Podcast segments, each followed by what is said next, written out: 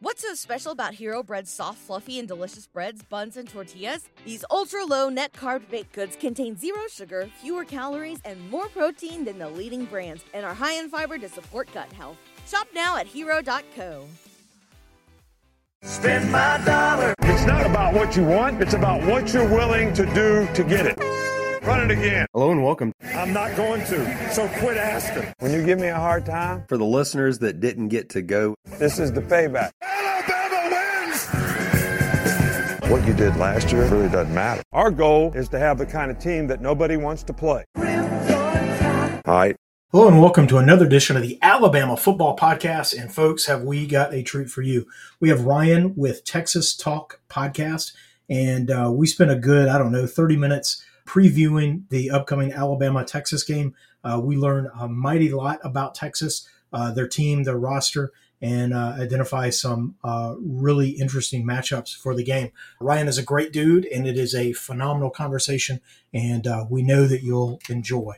On to the interview. Go. And welcome back, podcast fans. Have we got a treat for you? We have Ryan with Texas Talk Podcast. Ryan, thanks for joining us tonight. Man, I'm excited to be here. Thanks for having me. Fantastic. You know, this is a uh, not that we needed any more hype, right? But uh, an opportunity to talk a little Texas and Alabama. You can't beat that, right? Absolutely. You know what? The AP vote came out. I'm shocked that they didn't squeak Texas into the top 10 just to kind of sell this game even more than they already can. But Right. absolutely going to be an awesome game. It's going to be a lot of fun. Let me uh, let me jump in and, and sort of give us uh, give us a primer a little bit on on Texas. Uh, you know, Alabama fans have a unique uh, relationship with uh, Sark. Uh, you know, the head coach entering year three at Texas. What's the fan base? What's the Texas fan base think about Sark uh, at this point in his tenure there? Well, I mean, as you may have come to find out, Texas fans have really short patience nowadays. I mean, it has gone downhill since the Mack Brown era and even a little bit while he was still there. But so right now for Steve Sarkisian, I feel like it's such a make or break season for for him. I mean, Texas has undoubtedly the most talented team in the Big 12 this is Sark's third year coming in, so it's a lot, and if not all of his guys are in the program right now. The culture is there.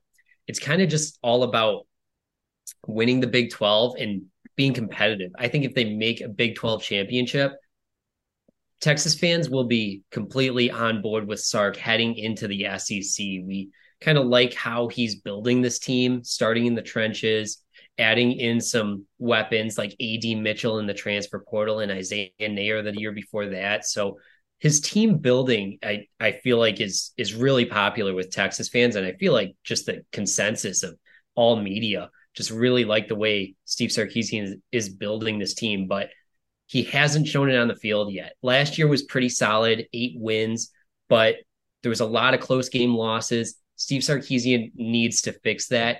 We need to win nine, 10 games, compete for a Big 12 championship. Anything above that, I think, is just gravy. And um, so I feel like this Alabama game is going to be a huge measuring stick for Steve Sarkisian and this Texas team in in general. How uh, I I, th- I think that's exactly right. And Alabama fans are looking at this game as, as certainly a, a, measuring stick opportunity as well.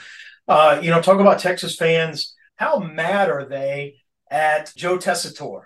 You know, it was seven years ago yesterday where he infamously or famously said, "Texas is back, folks." How does how does that resonate across the the Texas fan base these years later?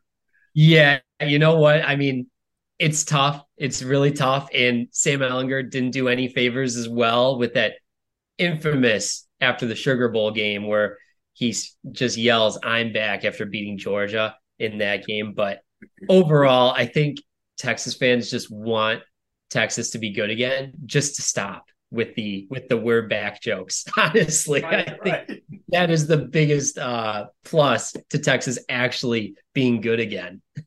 Nice, nice.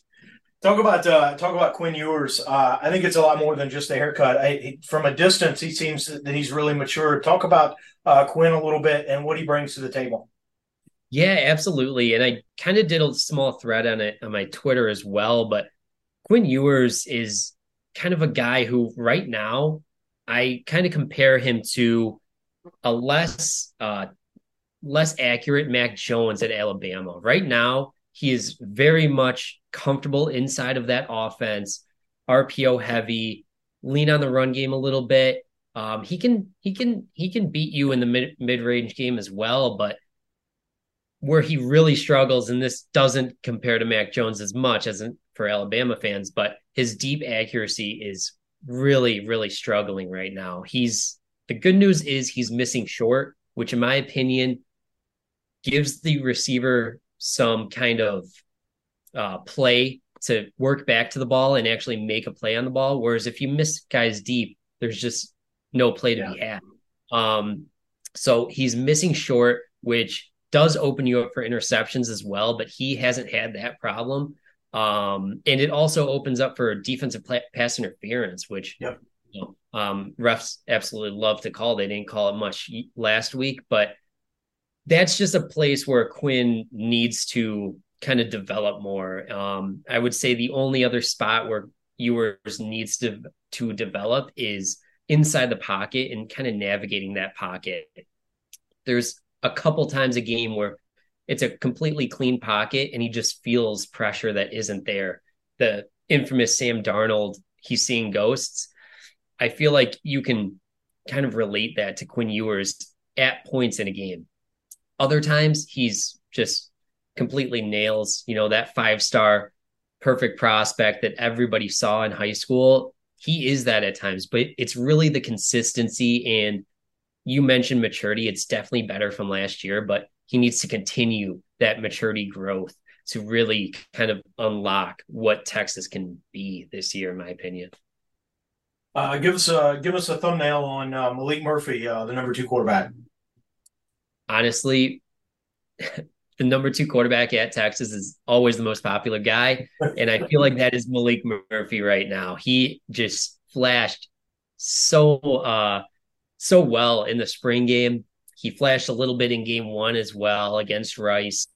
Um if I had to put my money in it, I'd say that this quarterback room is 10 times better than Texas's quarterback room heading into Alabama last year. Okay more mature Quinn Ewers. And even though Hudson Card had more starting experience than Maalik Murphy coming in, I think Maalik Murphy might might just be better than Hudson Card straight up. And obviously, you know, uh, we have to have a stacked quarterback room because when Quinn Ewers went down, the Texas offense kind of took a fall with it in that Alabama game. And in games following, we lose to uh, Texas Tech in overtime with Hudson Card as the starter as well last year. So a guy like Maalik Murphy, I have a lot more confidence that Texas is not an injury away from, you know, being an eight and four team again. I feel like they could still win nine, 10 or more games if Maalik Murphy does have to come in relief for Quinn Ewers.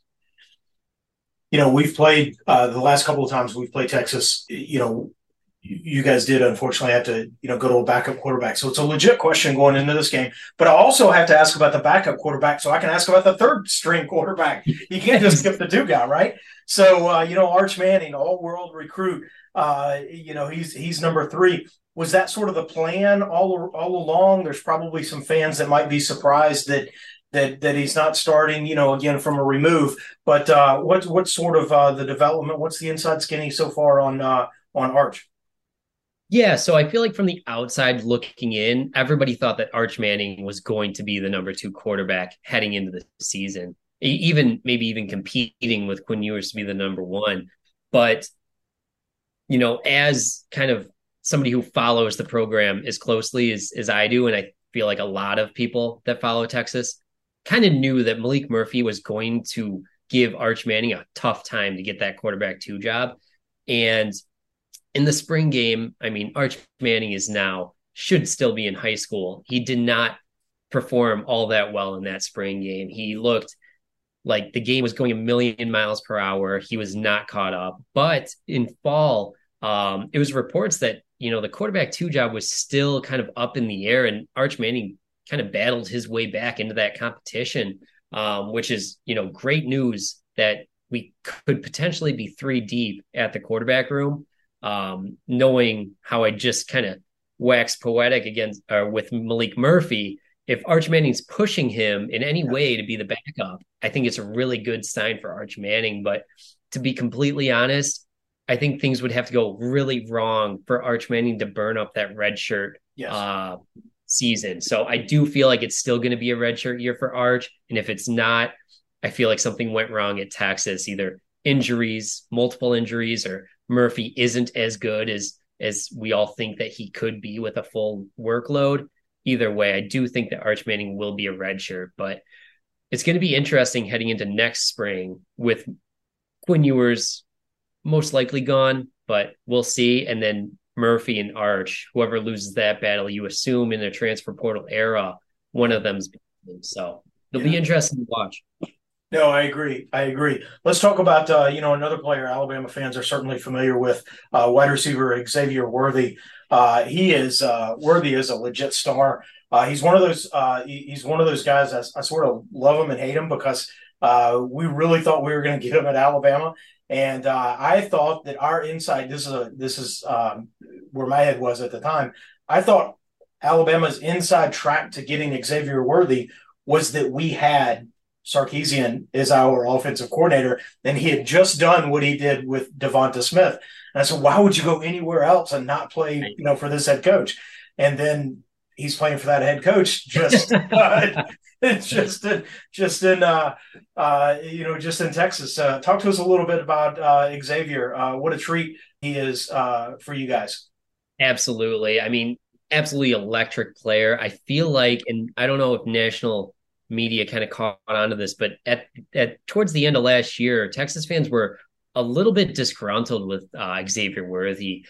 He was he was dropping a lot of balls. You know, it seemed like that his attitude was not in the right spot, which I think is pretty subjective, in my opinion. Let the kid be a kid, but a lot of people just thought that his answers to questions to media was very short, very like people thought that he would go into the transfer portal after last year. Obviously, he ends up staying and he starts off with a bang. Week yeah. one absolutely was the dominating uh factor in the entire offense, really. Quinn Ewers that was his go-to guy the entire day. So I feel like Xavier Worthy is going to be absolutely an electric factory all season long. Last year, he kind of got pigeonholed into a role that, in my opinion, didn't really suit him all that well. He was used a lot as a deep threat, which he's really fast. So I, I understand that. But where he actually shined as a freshman was yards after the catch and kind of getting his ball, getting the ball in his hands quickly yep. and letting him do his thing with the ball in his hands. He also returns punts for Texas as well. I have a feeling that's something Sark kind of took over from Nick Saban's tree, where you let your stars return the punts because they're really good at it. It's a little frustrating though. Yes. Um, you know, yes. share that. Little frustrating to see your star uh, out there for for punts, but either way, Xavier Worthy absolutely electric. Um, and I feel like with the addition of AD Mitchell and Isaiah Neyor coming back from injury, there's a little bit more options for deep and intermediate threats. So Xavier Worthy can really just do what he does best, and that's get the ball in his hands quickly and often. Yeah, sometimes you need two or three wide receivers to maximize the one, uh, to maximize yeah. the, the top guy.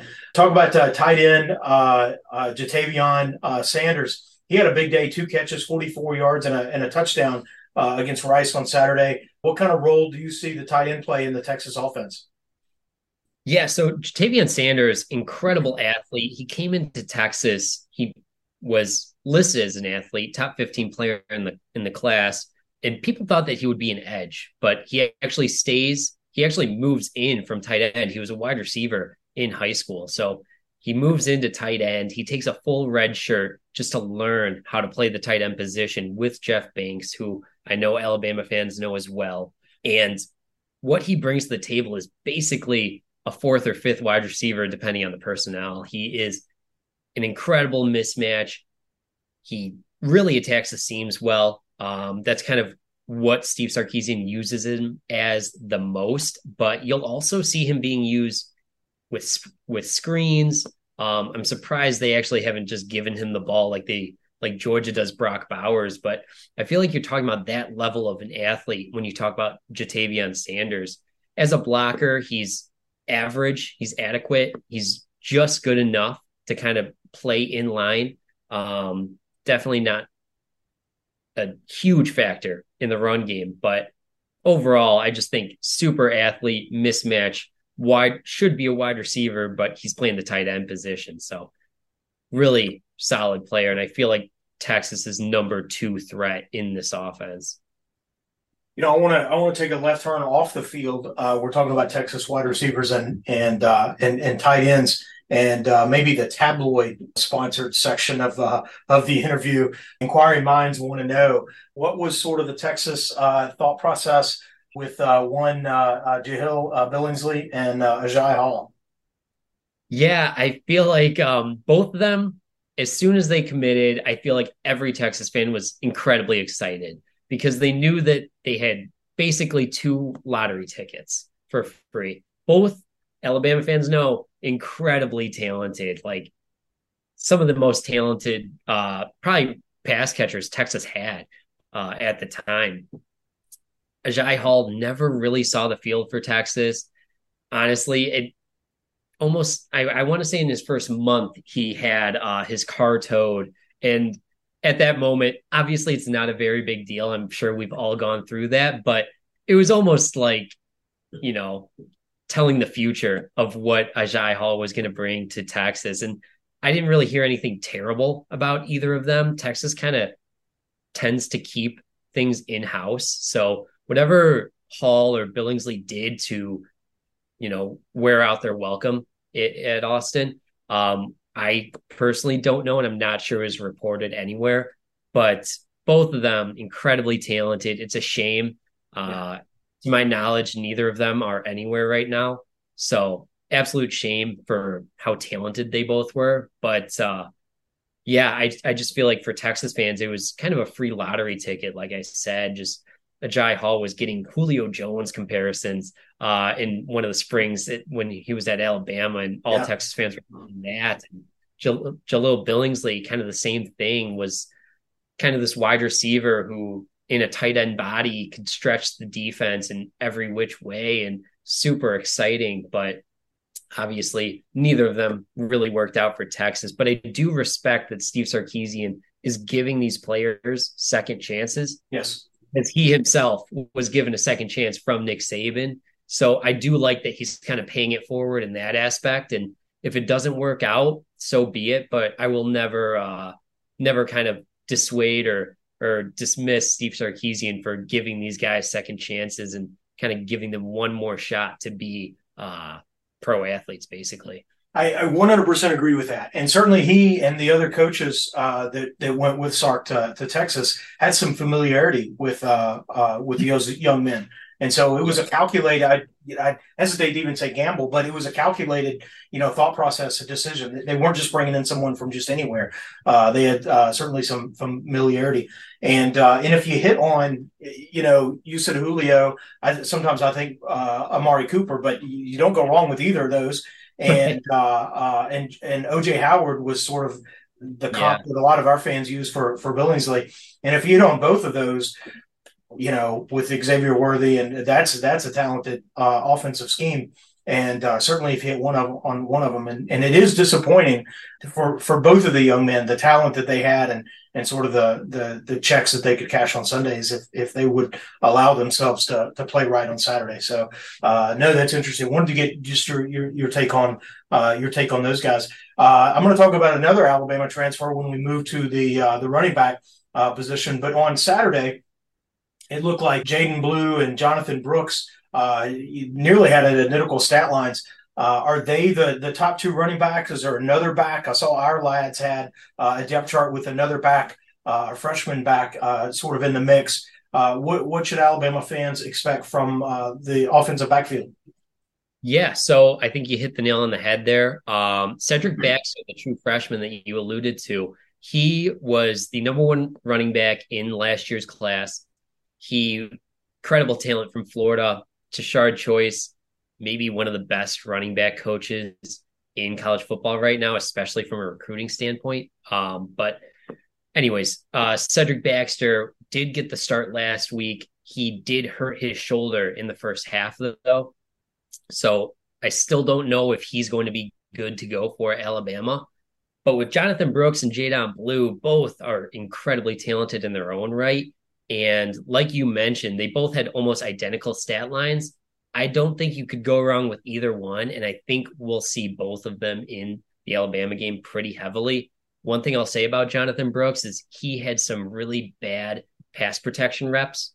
So I think that might open the door for Jaydon Blue, or you alluded to him as well, but maybe Keilan Robinson getting more third down reps. If either of them are maybe a little bit better in pass protection, um, that's just definitely something to note. But Jonathan Brooks is definitely more of your power kind of runner between the tackles. Um, every time he runs, he just looks like he's a violent human being. Right. Whereas Down Blue is a little bit more shifty. Um, definitely has some power to him, but a little bit on the shorter side, five foot eight, five foot nine, um, with just incredible burst. And uh, if you want, I can get into Keilan Robinson or yeah, talk about Keilan. He's one of my favorite running backs that never really, I mean, he played some at Alabama, but just mm-hmm. there's a log jam ahead of him and, and he ended up transferring the year that he's, he's one of the players that, and so I want to hear, you know, sort of the Texas take on him from an Alabama perspective, from my perspective, he's one of those guys that, oh, if he had just stayed a little bit longer,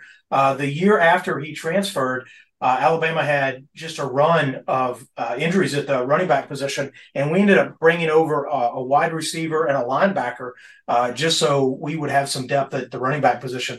And a player like Keilan, the way that he had already demonstrated a capability, he would have been right in the mix and and uh, and and been a go-to player for us. And so I feel like, oh, he just star-crossed him a little bit, and then he goes to Texas, and there's Bijan Robinson, and now there's these younger guys that maybe sort of edging him out. And uh, there's a part of me that sort of hurts for for him. And in a way, the other guys wore out their welcome. Keilan left, you know, presumably for other reasons, and just you know has haven't hasn't found the field in Texas. Talk talk to us about that. Yeah, so Keilan Robinson's kind of an interesting one for Texas because, like you said, he came in at Alabama. He was just a pure running back, but as he's been with Texas, he has transitioned into this. I call it a wingback personally, but it's kind of like a Deebo Samuel for the 49ers or a player like that, where honestly, he gets most of his snaps in the slot, actually. And Steve Sarkisian will kind of motion him either in a yo yo where he comes to the quarterback, then bursts out into the flat again, or a complete end around. And um, honestly, Keilan Robinson plays that position incredibly well. And it's one that Texas is actually going to keep when Keilan Robinson does leave. They just uh, transitioned one wide receiver, Savion Red, true freshman last year. They transitioned him to the running back room, presumably to take over that spot when Keilan Robinson leaves. So, although Keilan Robinson isn't actually a top three running back for Texas, he is one of kind of a, almost a starter for Texas in certain personnel formations. And he does see the field a decent amount. He just doesn't really get the ball as much as uh, these other guys do. But his pure speed is just something that defenses have to respect. Um, another thing with Keilan Robinson's development is coming in, he could not catch the ball. He he, he had stone hands. Uh, stats kind of back it up. He had any pass he had thrown to him over the line of scrimmage was dropped, and there were nine of them in one season. Whereas now he's a legitimate threat as a receiver. So, okay. Yeah, I, I think we will. I think you will see some Keilan Robinson against Alabama, uh, definitely in in in spurts. But yeah, I feel like he kind of shares the field with those other three, kind of in tandem. You just wouldn't notice him as much if if you're not looking at the at the slot position yeah. specifically. Yeah, that's fun to watch. He's definitely a player I want to keep an eye on, and so we'll definitely look for uh, look for uh, Keilan on Saturday. Uh, talk about the offensive line. What I've seen again, a little bit of remove, uh, sort of mixed reports. They're huge. They're monstrous. Uh, maybe not all the reports were super excited uh, coming out of the Rice game. What's your take on uh, Texas offensive line? Yeah, heading into the season, I thought this offensive line could be the difference maker for Texas in terms of becoming a true national title contender or, you know, close to it, top 10 team end of the season. After the Rice game, I just have those doubts now because they struggled. They didn't get a great push on the ball. You have star left tackle Kelvin Banks, and on the opposite side of him is sixth year uh, senior Christian Jones. Those are incredible bookends. I it's tough to get better than those two have been for Texas. And on the inside, however, Jake Majors is our center. He is definitely kind of the the rock for this for this team, but he's just not physically there. He's he he can't really push uh, in the run game a whole lot. Hayden Conner is kind of that same way. It's his second year as a starter. Um, DJ Campbell is the right guard. He is the five star. He was higher ranked than Kelvin Banks actually coming in. He's a true sophomore. And uh, he had some struggles in pass protection, just kind of with stunts. Um, that entire right side and center with Jake Majors, they had trouble dealing with stunts in the Rice game. And that's something that honestly, with film study, can get better. I don't know if it can get better though in uh, a week's time against Alabama. That was going to be my question. How much of that is uh, do you think fixable? Uh, you know, between first game and second game. Yeah. Um, I mean, here's the thing DJ Campbell definitely could improve on this, but I think Steve Sarkisian needs to almost help him, over help him in this aspect. And that might be just bringing in Jonathan Brooks, Cedric Baxter, Jaydon Blue, somebody in the backfield strictly in pass protection on okay. passing down. Just don't use them as receivers at all and kind of give DJ Campbell that kind of crutch almost. Uh, something else we saw that Texas did a lot in the Alabama game, and then after that in the 2002 season or 2012 season, um, is bringing a sixth offensive lineman. So if they do that, I assume it will be a Neto Umeozulu, who is another highly ranked guy, sophomore. Um, if they bring him in, you can kind of let Christian Jones help DJ Campbell and let Neto play that right tackle position, quote unquote, as your sixth offensive lineman. So there are fixes to this. They're not going to be, you can't do that every single play on offense, but it's definitely something that Steve Sarkisian can rotate in to kind of help DJ Campbell because although Texas returned all five starters along the offensive line, DJ Campbell was not one of them last year. He actually um, was hurt in the spring of 2022. Cole Hudson, another true freshman, actually won that right guard spot and he never gave it up. Um, this spring, DJ Campbell did end up beating him out. A couple injuries helped him as well, but um, DJ Campbell just doesn't really have that starter's experience yet. So, gotcha. like I said, I feel like another week of film study and Steve Sarkisian now knowing his team's flaws, he can adjust to that because I do feel like Steve Sarkisian is one of the best offensive minds in terms of adjustments week in and week out. Where I feel like he does have trouble for Texas is in game and after halftime. Um, he did it well at Alabama as an offensive coordinator, but as a head coach, I just feel like there's too much on his plate. Yeah. And that was a huge problem for him in uh, last season. So this season, I'm kind of curious to see how halftime adjustments are going to go for him. Texas played much better in the second half in week one, but it's also Rice. So can't right. really pull a whole lot from it. I'm going to pull a whole lot more against right. Alabama, especially if Alabama kind of punches Texas in the mouth defensively, because you can tell me, but I'm pretty sure they have a really, really good defense coming up. No, uh, you know, the Alabama defense uh, is something, uh, you know, we changed defensive coordinators. Fans were super excited about that. Bringing back Kevin Steele, who's had uh, two tours of duty uh, at Alabama under Saban before. And uh, the expectations for all offseason, you know, back into the spring was he's going to simplify the defense. He's going to simplify the defense. And there's not going to be a lot of guys looking around like, what are we doing on this play just before the snap?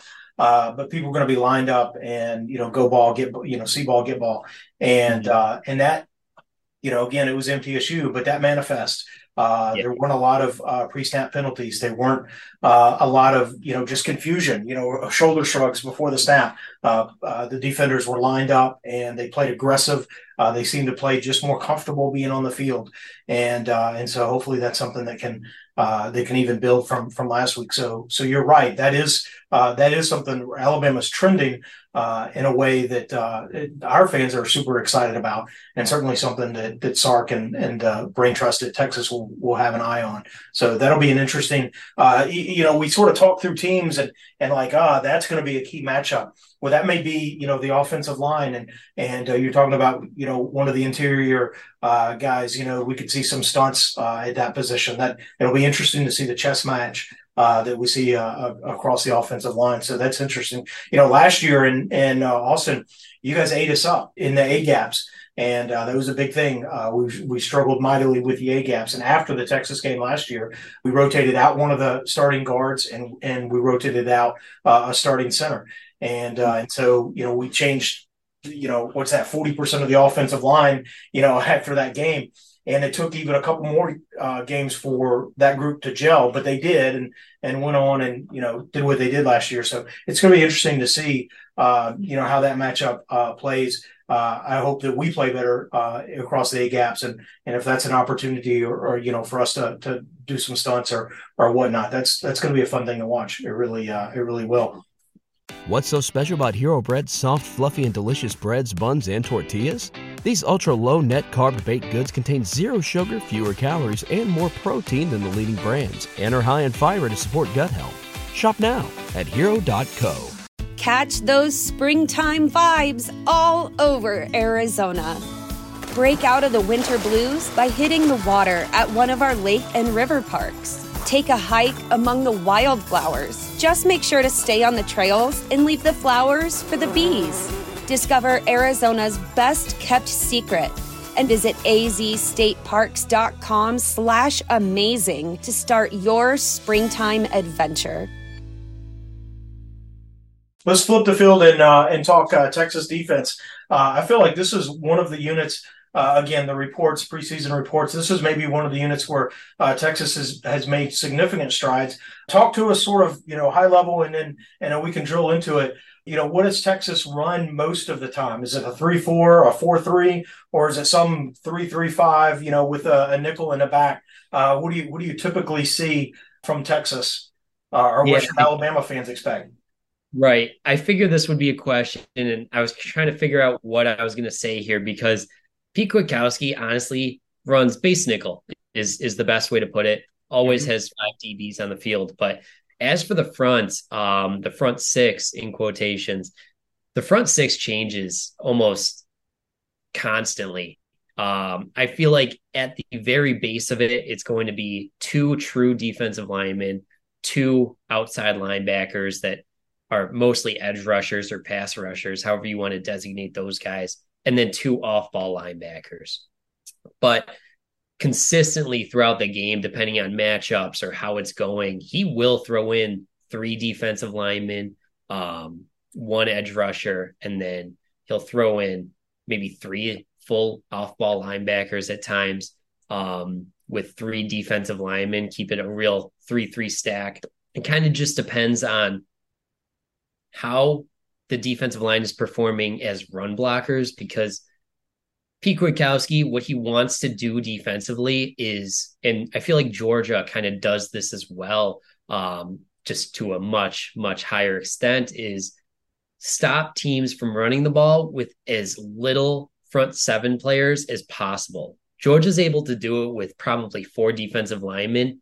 I feel like Texas is really close to that mark as well. I feel like against Rice, it's a little bit easier, but against Rice, the defensive line basically did the heavy lifting yeah. for the run defense, and the linebackers were just there to kind of clean up um, and kind of you know continue to stop them. But the defensive line was were the true kind of heroes of that of that defense in week one. And I feel like it's going to be the same here on after. Obviously, Alabama's offensive line is probably one of the best they've had in a little bit now from kind of what I've been catching. Um, so it's going to be a true test for guys like Byron Murphy, T'Vondre Sweat, Alfred Collins. These are our th- our top three defensive linemen. I feel like you could see them three play almost right off the bat with one edge edge rusher and Barryn Sorrell as well, who's a little bit more of a speed rusher, but absolutely not a pushover in the run game as well. With two linebackers, Jaylan Ford, who probably should have been defensive player of the year last year uh, in the Big 12 and he's already has an interception this season. He's probably going to be in the running for it again this year. And other linebacker, David Gbenda, who struggles as a pass coverage player, but in run defense, very stout. Uh, first year starting, but against Rice, he really showed that he's a strong force in the run game and as a occasional pass rusher. I like the way uh, I, there's a couple directions I want to go from that. Uh, you know, watching the Texas Rice game, there was one point in the game the announcers uh, it was before halftime, and the commentators, uh, you know, made the statement that that Texas has already rotated through 12 defensive linemen, and I had to sit down so I could then fall out of my chair because that's pretty darn amazing. And Sweat goes about what 360. Uh, there's some there's some big old boys. They definitely do the heavy lifting there across uh, the defensive front. Alabama's offensive front uh, is is better than it has been. It's a pretty big group, uh, so that's going to be another one of those matchups uh, that's going to be uh, fun to watch. And I like the way you talked about the the alignment. Alabama bases from a nickel too. And as you got going, it's kind of like I know where you're going, I want to hear how you explain it because we do very similar stuff. Uh, Alabama bases from a nickel, and uh, and we say that we're a three four. And when you know when you base from a nickel, somebody's got to come from somewhere. And uh, we'll sometimes do a three three, uh, not as often as I'd like. Uh, more often, we'll take a lineman off, uh, a defensive lineman, but we've got the two outside linebackers that we walk up to ends. And so it's a 2 4 that looks like a 4 2. Uh, but when you talk about the size of the players, and then on, on, on, we did it against uh, MTSU last week early in the game, and I've seen it other instances too, where we'll go to a dime uh, and we'll take another defensive lineman off, and we're playing six DBs and one defensive lineman, and I get real nervous when we do that. I mean, sometimes you gotta have a three hundred pound, you know, yeah. you got a guy like Raheem I, mean, I feel like he takes up a couple gaps. So yes, you're right. So sometimes I feel like you got to have a, a, a, big body up there. So uh, you know, so that was that was uh, uh, that was interesting.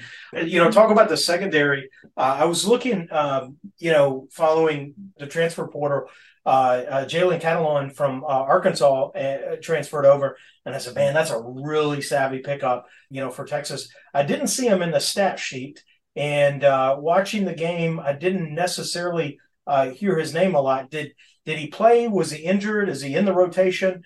talk about the secondary and, and maybe maybe Catalon as well. Yeah, um, I'll start with Catalon and then move on. But Catalon did play. He was named as a starter. But like you said with the defensive lineman, same goes with secondary. Texas rotated a total of 28 players over with over uh, 10 snaps each player. Wow. So in only a 52 possible snaps. So as you could tell, there was a lot of rotation going on um, in this Texas defense.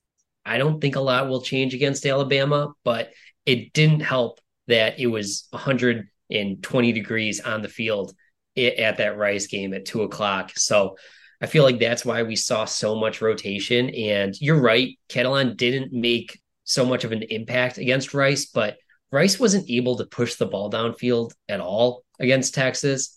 So Catalon was playing mostly as a back end free safety. He would come into the box slightly, but for the most part, the defensive backs and our nickel back, uh, Jahdae Barron, who is absolutely incredible in my opinion, they kind of cleaned up the pass coverage all by themselves. They didn't really need any safety help, and not a whole lot of the safeties had their name called at all, anyways. So I'm still excited about Catalon. Uh, we talked about second chances. Catalon's a little different. His is a second chance because of injury. Uh, he's just had so many medical hardships in his career, but Texas kind of again taking lottery tickets like Jalen Catalon, who um, I'm not sure if he won all SEC player, but I know he's talked about as an all SEC defensive back. So either way, you just know he's an incredibly talented player. And I just love that Steve Sarkisian is taking a shot at him, even though we do have a pretty talented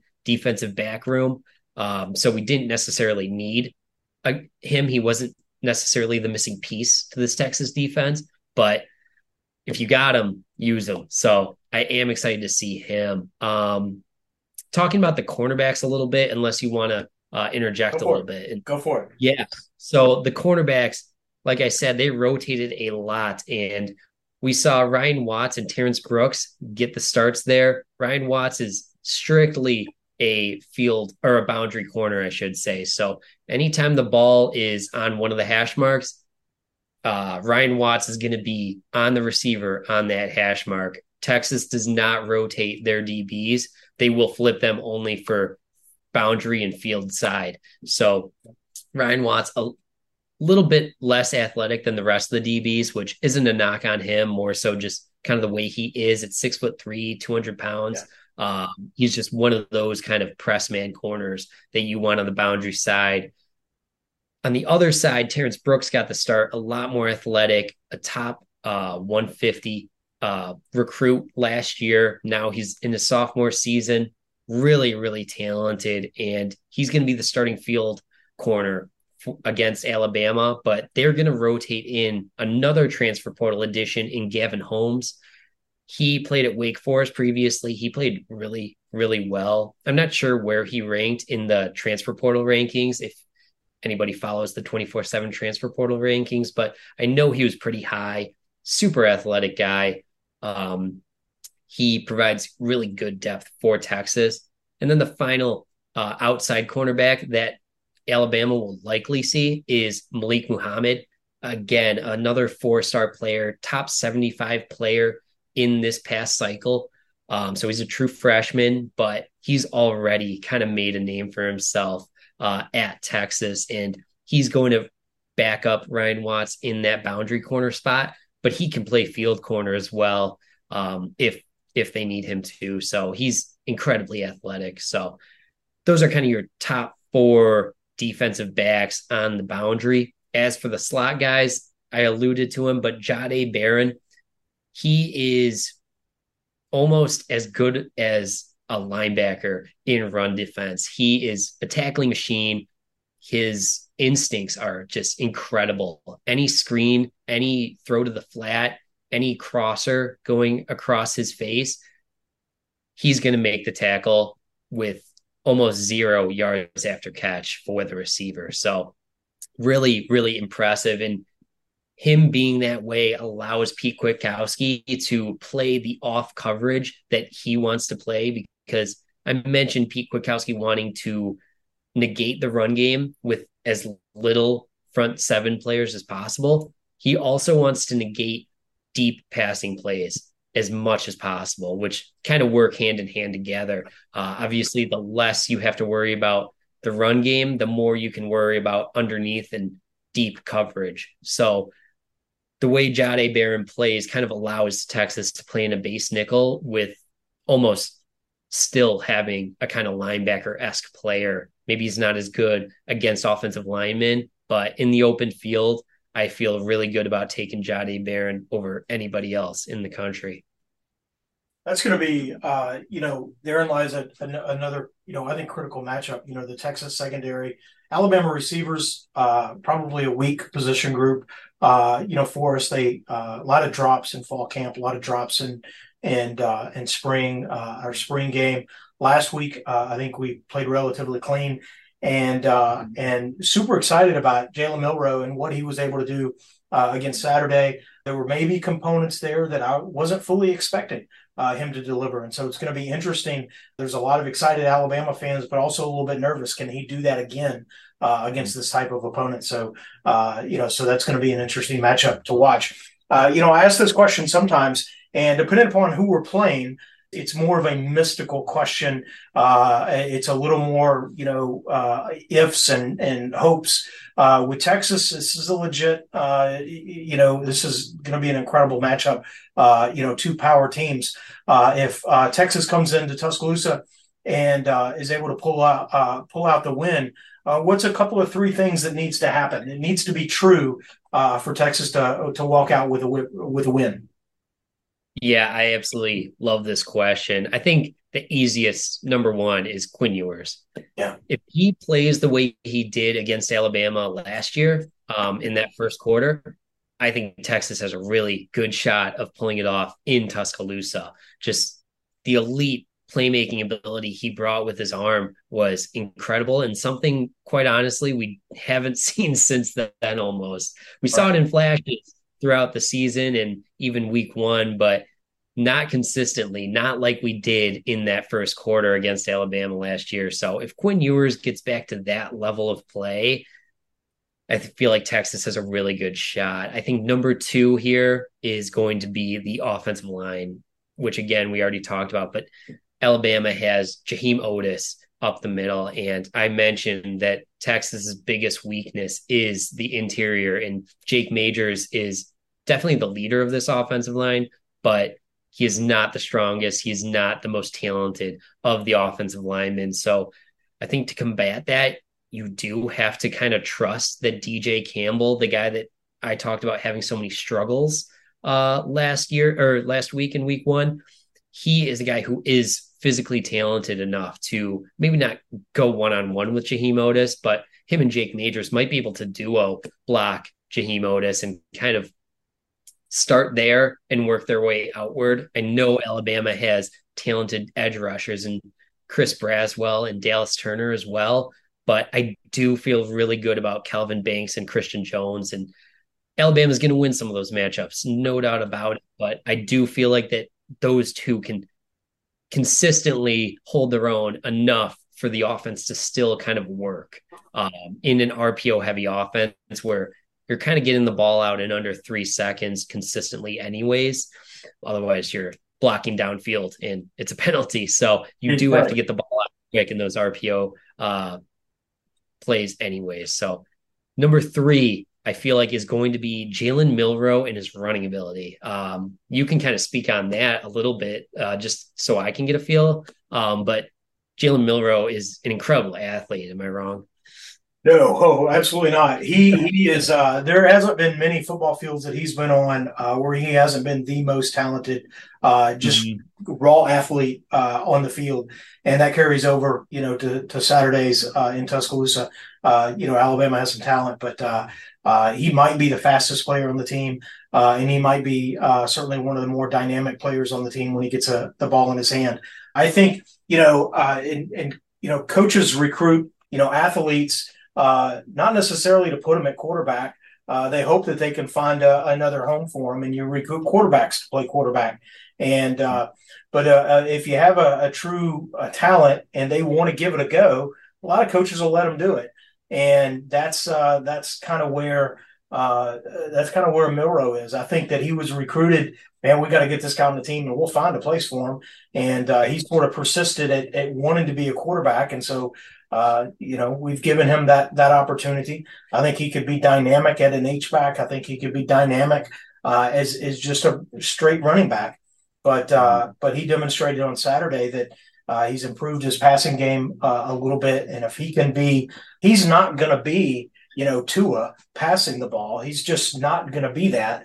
Uh, but he's going to be something else, uh, mm-hmm. you know, running the ball. And so if he can raise his um, in, in the passing game, if he can raise his floor just a little bit, he brings a lot to the other side of uh, uh, other side of the table. So yeah, he's going to be uh, an incredible, incredibly talented uh, running back. Uh, there's a broken play. We saw that uh, Saturday. It was a bad snap that led to his first touchdown because he just picked it up off the ground. A lot of times I just say, go down, go down, don't risk the ball.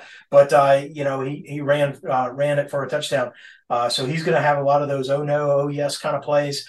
And I suspect Saturday there will be more designed runs for him. I don't think there were a whole lot uh, of those Saturday against MTSU. I don't think it was needed, uh, but I think there'll be a lot more, uh, not a lot, but there'll be some designed runs, uh, maybe some naked boots uh, or, or, something. Get him one on one, sort of in the flat, and see if he can't make a play. I, I think that's going to sort of be integrated into the game plan. He's certainly going to be a player to watch.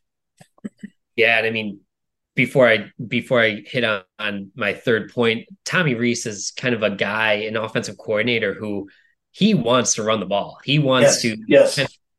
be uh, hard nosed, kind of what I feel like Alabama is turning into, whether they wanted to or not. And I think they kind of did. I think yeah. Saban all yeah. intentionally. I think Saban saw what Georgia did. He saw what Kirby Smart did. And he said, yes, I can win like that. Yeah, he's winning like I want to win. That's right. Exactly. Yeah, it was almost some jealousy in it. And yes. Um, yeah, I feel like Tommy Rees is almost the perfect offensive coordinator for that kind of play. And it's something that I don't know if Alabama fans were super excited about Tommy Rees. You can speak on that a little bit, but I would be super excited just because of he's still such a young offensive play caller that he can still learn a lot and he can still develop. But the base of what he did at Notre Dame is honestly pretty impressive for how bad that Notre Dame was in terms of talent. They had a really good offensive line and not a whole lot else. And he kind of made uh chicken salad anyways. So really, really like the Tommy Rees hire. But back to uh back to Milroe and my third point, I feel like if Texas is going to pull out a win in Tuscaloosa, they're going to have to stop Milroe consistently as a runner. He cannot be breaking off 50 yard runs, no explosive plays as a runner, and especially not. And this is what killed Texas last year on third down. Texas really struggled in third and fourth down situations against rushing quarterbacks. Just something about it. Um, and I feel like somebody who could stop them there, and I failed to mention him already, is Anthony Hill, five star linebacker, um, he's drawn comparisons to Harold Perkins already. Um, like really, really impressive stuff if you're getting compared to a guy like that. The way LSU used Harold Perkins against Florida State is how I want uh, Texas and Pete Kwiatkowski to use Anthony Hill against Milroe. Just basically have him in an underneath zone near the line of scrimmage, but he's really just a quarterback spy. Yeah. He is there. If Jalen Milroe even thinks about running, Anthony Hill clicks and closes on the ball carrier there. So Anthony Hill, like I said, former five star true freshman, but incredibly talented. Um, I'm sure Milroe is a better athlete, but hopefully Anthony Hill will have a little bit more instincts and be able to stop him. And, you know, if he can't, or if David Gbenda gets that um, kind of designation, and it doesn't work, I feel like it's going to be a long day for this Texas defense. Even though I think this Texas defense is probably their, it's by far better than their offense if you had to rate them. Um, and I feel like it's a defense that could probably single handedly win about eight games in a Big 12 schedule. So, really good defense, but I think the deciding factor is going to be Milroe and his running ability. It truly is. I mean, not to you know be cliche, but it truly is an X factor. Uh, yeah, I, I I would say this with more sort of vigor a week ago. Uh, but if you can force Alabama to try to beat you with Milroe's arm, then mm-hmm. that's what you want to do uh, from a defensive standpoint. Now he proved uh, Milroe did Saturday that hey, there might be something there. Certainly more than, like I said, more than I would have uh, than I was giving him credit for. And so I'm pleased to see that develop. But uh, yeah, if you can take his legs, you know, sort of off the table and uh, force him to, to beat you pa- uh, passing, I like the odds of that as an approach. So uh, so that'll be uh, that'll be an interesting. again, sort of the chess match, you know, within the game.